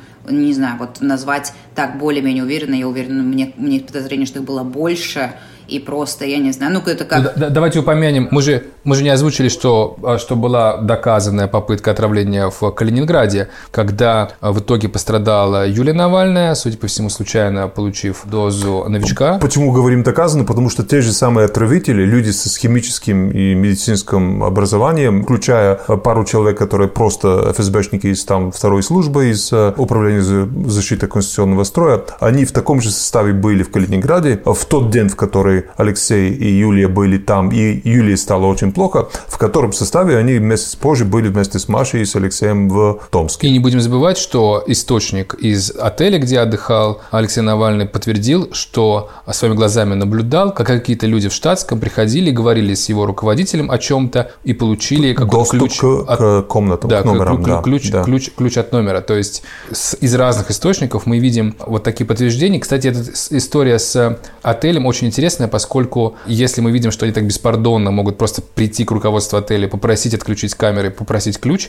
судя по всему, то же самое происходило и в Новосибирске, где, напомню, что мы до сих пор так и не получили э, в Томске, в Томске, в Томске, в Томске. Да, данных видеокамер, хотя видеокамеры были, и, судя по всему, там механизм э, действовал тот, тот же самый, да, то есть да. какие-то сотрудники заранее приходили к руководству. Хотел тоже очень быстренько добавить в пользу версии Маши, что может быть то, что случилось э, спецприемнике, тоже не было случайностью, никакой аллергии. Конечно, это не был новичок, но эта же команда отравителей, они занимаются не только новичком, наши другие расследования, которые мы сделали по этим активистам в... Мы чуть позже, да, про да, это расскажем. Чуть позже расскажем. Они э, доказывают, что эти же отравители занимаются и другими ядами, и другими спецсредствами, и вообще не экспериментируют на людей. Так что... Обязательно спросим Машу про новый проект, который да. появился у команды Навального, который позволяет собрать дополнительные материалы об этом отравлении. Насколько я понимаю, появился специальный сайт, обращение к, ко всем там, сочувствующим и желающим предоставить информацию по поводу этого отравления. И, если не ошибаюсь, э, обещано даже какое-то вознаграждение для тех, кто э, действительно что-то ценное может рассказать э, об отравителях, о том, где они сейчас, чем они занимаются. Маша, расскажи подробнее, и удалось ли что-то уже найти с помощью этого сайта? Ну, это сайт не только, ты не совсем правильно говоришь, это же не только сайт по сбору какой-то информации. То есть в первую очередь это сайт,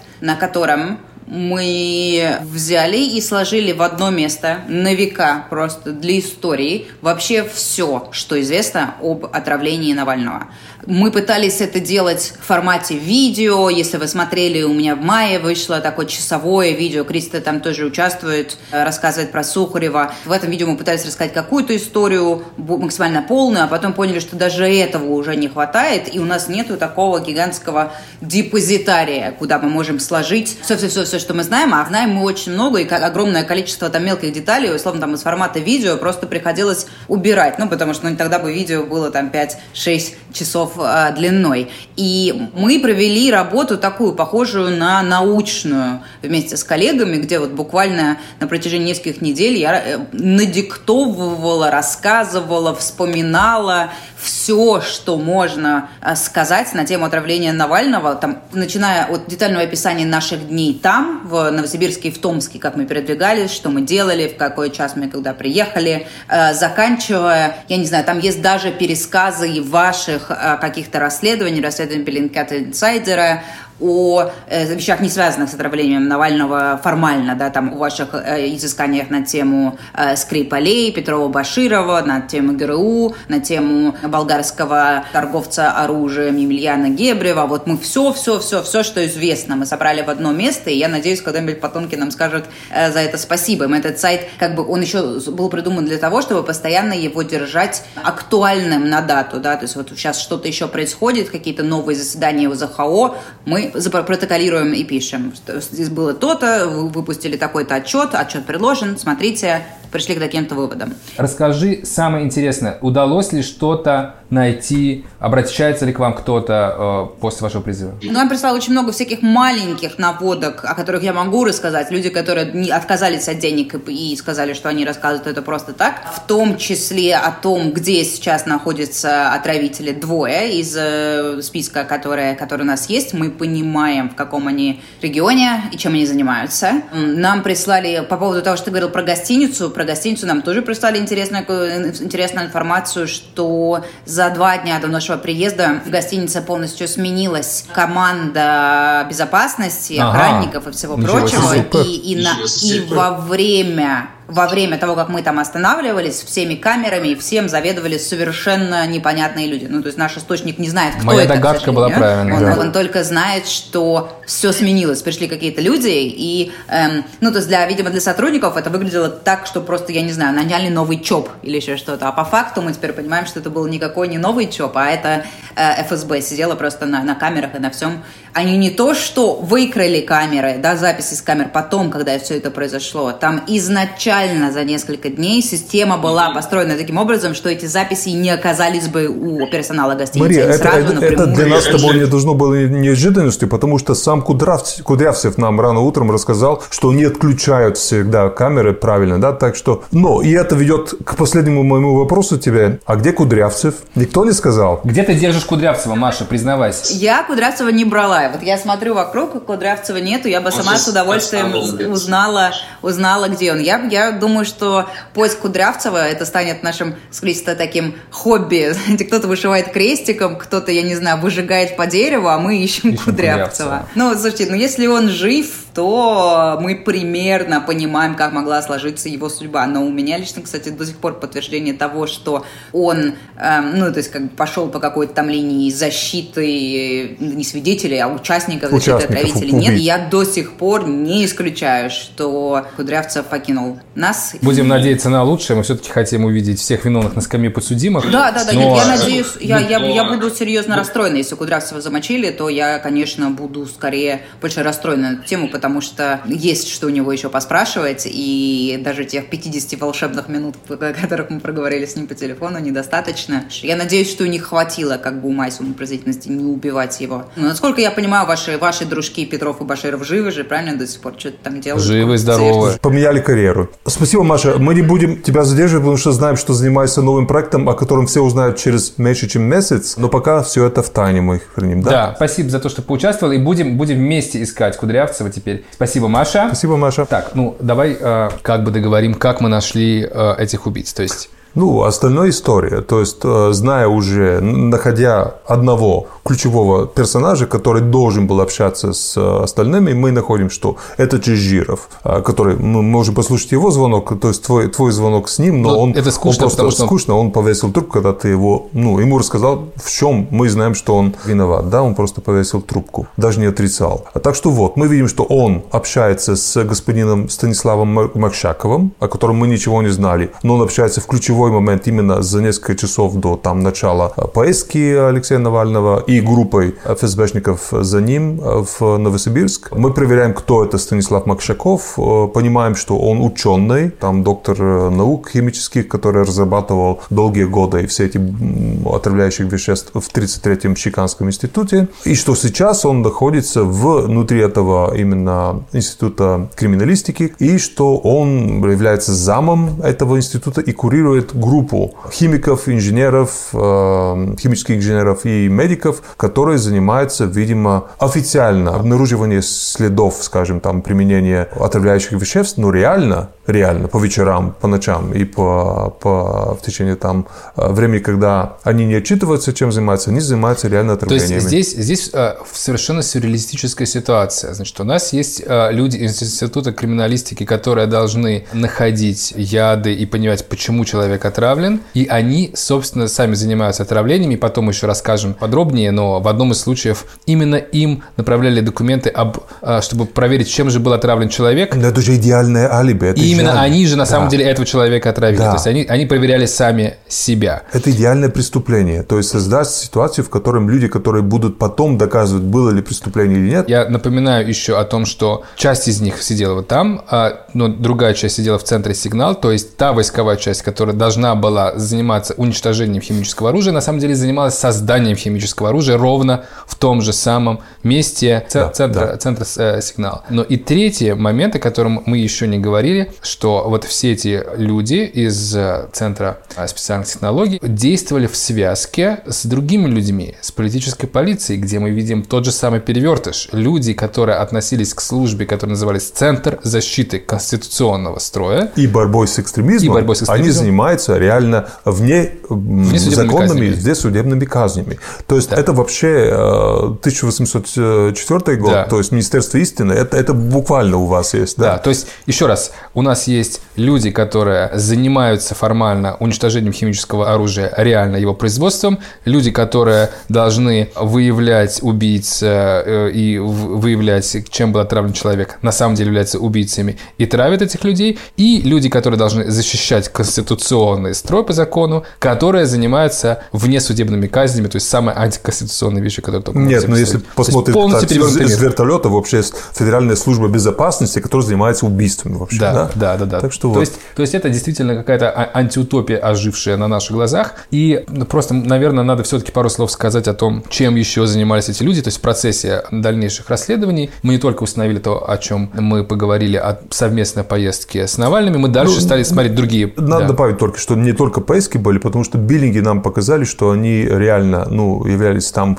в ключевой момент, в ключевом месте. То есть в данном случае э, один из этих отравителей, один из этих химиков, которые работают в институте, он не только летел вместе с Навальным сначала в Новосибирск за несколько часов до Навального, потом оттуда на машине в Томск за Навальным, да, и потом из Томска должен был вернуться, у него был обратный билет в тот же день, в который Навальный был отравлен, но реально после того, как он не был отравлен, они остались там в регионе, чтобы дождаться и, Да. возможно, принимать дополнительные меры. Но он умудрился включить свой телефон, что абсолютно запрещено по им э, инструкциям, ту ночь, в которой э, Навального реально отравили. И он засветился там в несколько сотен метров от гостиницы, Да, а, ну и был. не надо забывать и про телефонные звонки, о том, что в самые ключевые моменты, например, сразу после того, как новичок был нанесен на трусы, уж извините, Навального, непосредственно после этого шли звонки по иерархической цепи, начиная от непосредственно людей, которые этим занимались, то есть, например, Александров, заканчивая вышестоящими всякими там генералами в ФСБ, то есть сам верх этой цепочки уходил на уровень, ну, это примерно, наверное, третий этаж, да, вот под Путиным. Именно, примерно, да. да, то, есть шеф службой. то есть да. дальше уже идет, собственно, Бортников, Бортников, и, и да. Путин, да, то есть Да, это как бы да. это был такой третий уровень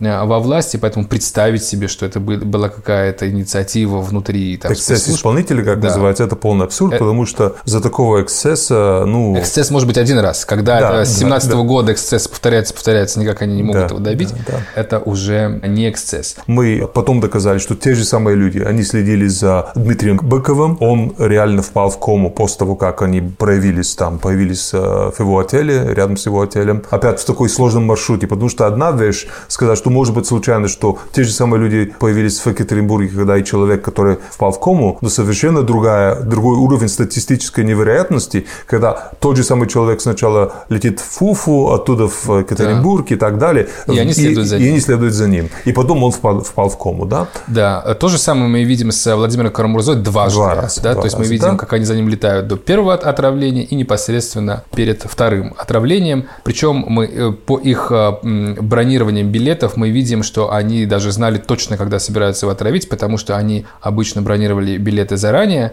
И вот в момент, когда Карамурза планировал свою поездку, по-моему, должна была куда-то в Америку быть, мы видим, что они уже не бронируют э, билеты туда вместе с ним, потому что они уже знают, что в, в- он за день до этой поездки должен был быть отравлен. Я должен сказать, что меня очень сильно потрясло ваше расследование, когда тебе показывают фотографии, имена, фамилии, звания вот конкретных людей, которые ездят по стране и намазывают нижнее белье химическим оружием.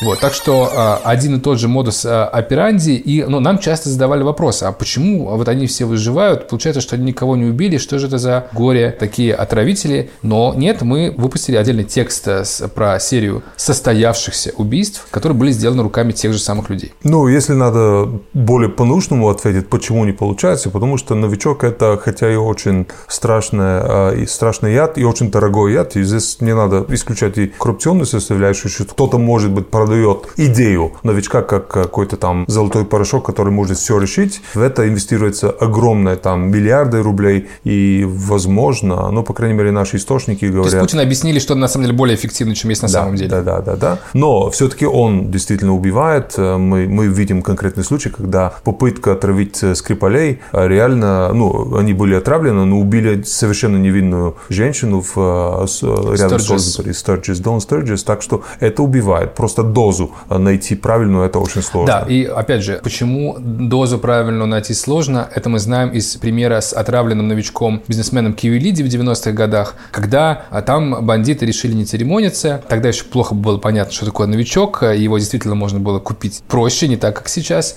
и действительно один из э, тех, кто работал в этой программе, Ринг был, да, Ринг, фамилия, да. он, он продал Ринг. новичок бандитам. Соответственно, бандиты без лишних сомнений просто смочили ватку новичком, положили ее в трубку бизнесмена Кивилиди. В результате э, умер не только Кивилиди, но также его секретарша, полицейский, который пришел, тогда милиционер, который пришел на место событий, а через несколько недель и патологоанатом, который вскрывал Кивилиди. То есть просто, ну, я ж молчу про огромное количество людей, которые просто почувствовали себя плохо. То есть это превратилось в теракт. Вместо того, чтобы стать просто каким-то непонятным скрытым убийством, как изначально подразумевалось, это превратилось в какой-то страшный теракт. Конечно, этого не хотят. Это что-то из брата Коэнов вообще, эта история, которая да. 90-х, да. Да, поскольку теракт никто не хочет устраивать, все хотят, чтобы это была не смерть от непонятных причин. А, кстати, э, если мы говорим о каких-то таких вещах, которые никто не стал расследовать, пожалуйста, огромное количество примеров. Например, э, директоры антидопингового агентства «Русада» которые умерли с разницей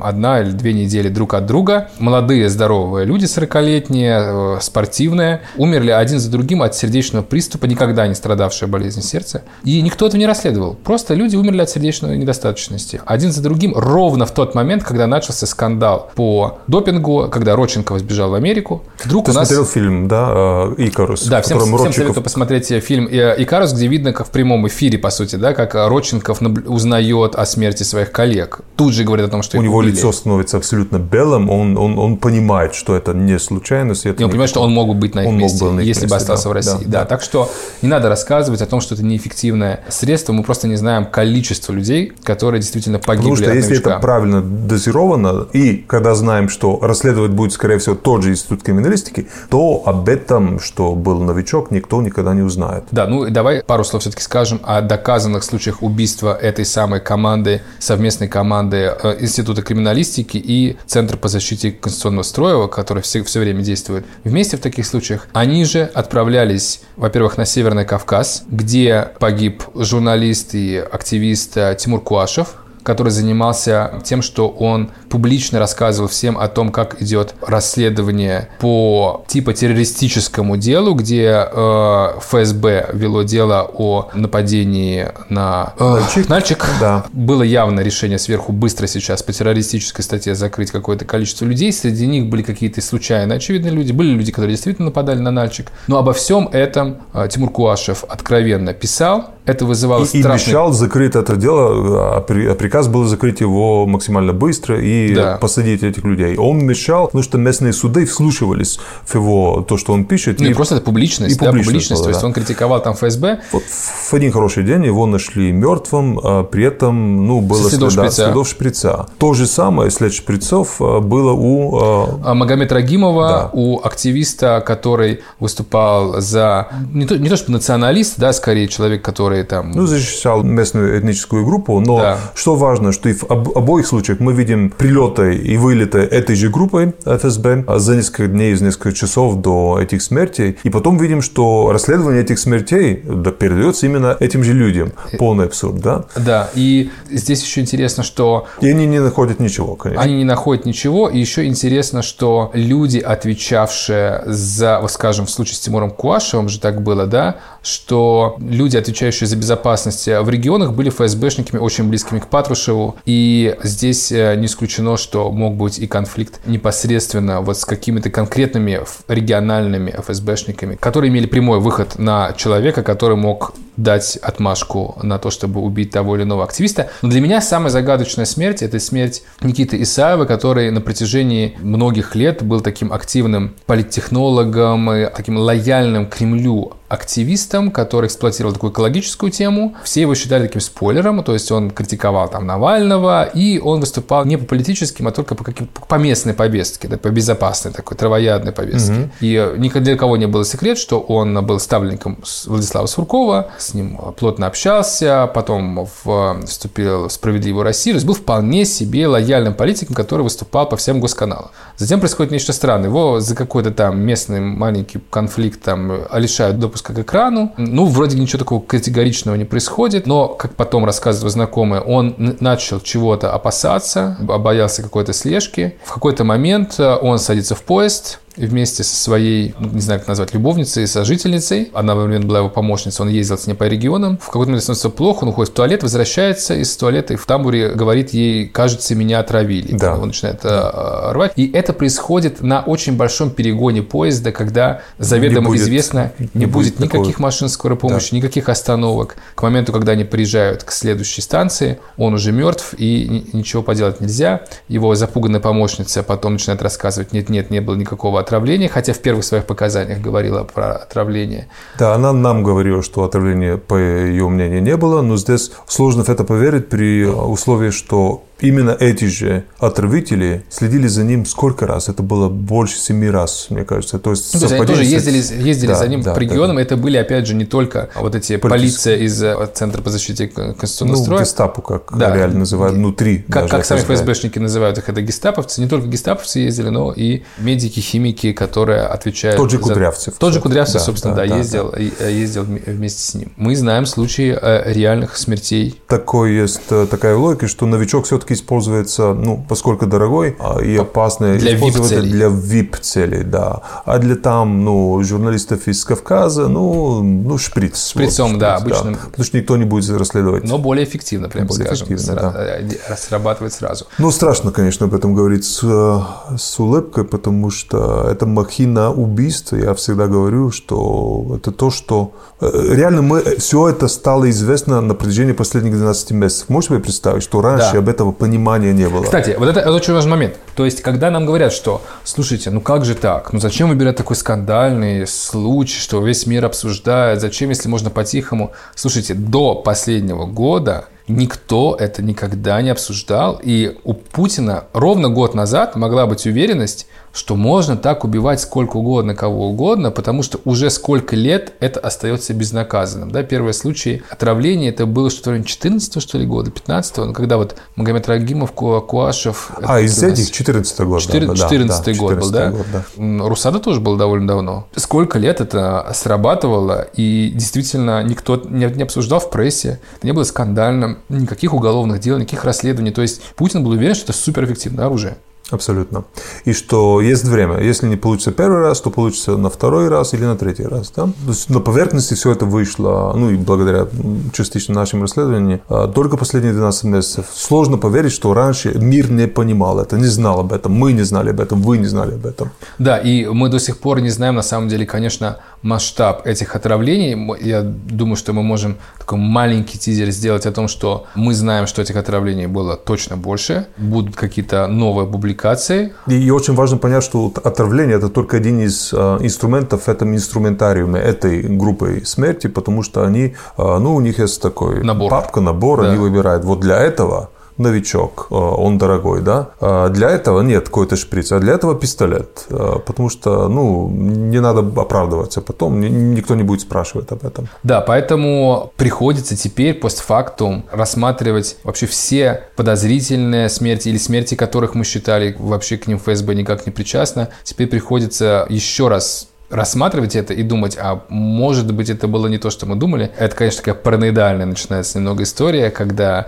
а, теперь нам нас засыпали всякими сообщениями о том, каждый человек, который когда-то по какой-то причине становился плохо, теперь уверен, что тут же, конечно, побывал а, вот этот а, центр специальных технологий и защиты конституционного строя, но так или иначе приходится это все, проверять, приходится все это проверять. Это то, что реально государство должно делать, но приходится нам, журналистам, это делать. Ну и продолжайте слушать э, подкаст внутри кота. Внутри кота, да. Inside the cat. И сделаем следующий выход, ну, в ближайший месяц, и тогда Я будет надеюсь, точно новое расследование, о котором будем И, рассказывать. надеюсь, э, новые интересные гости. Go inside.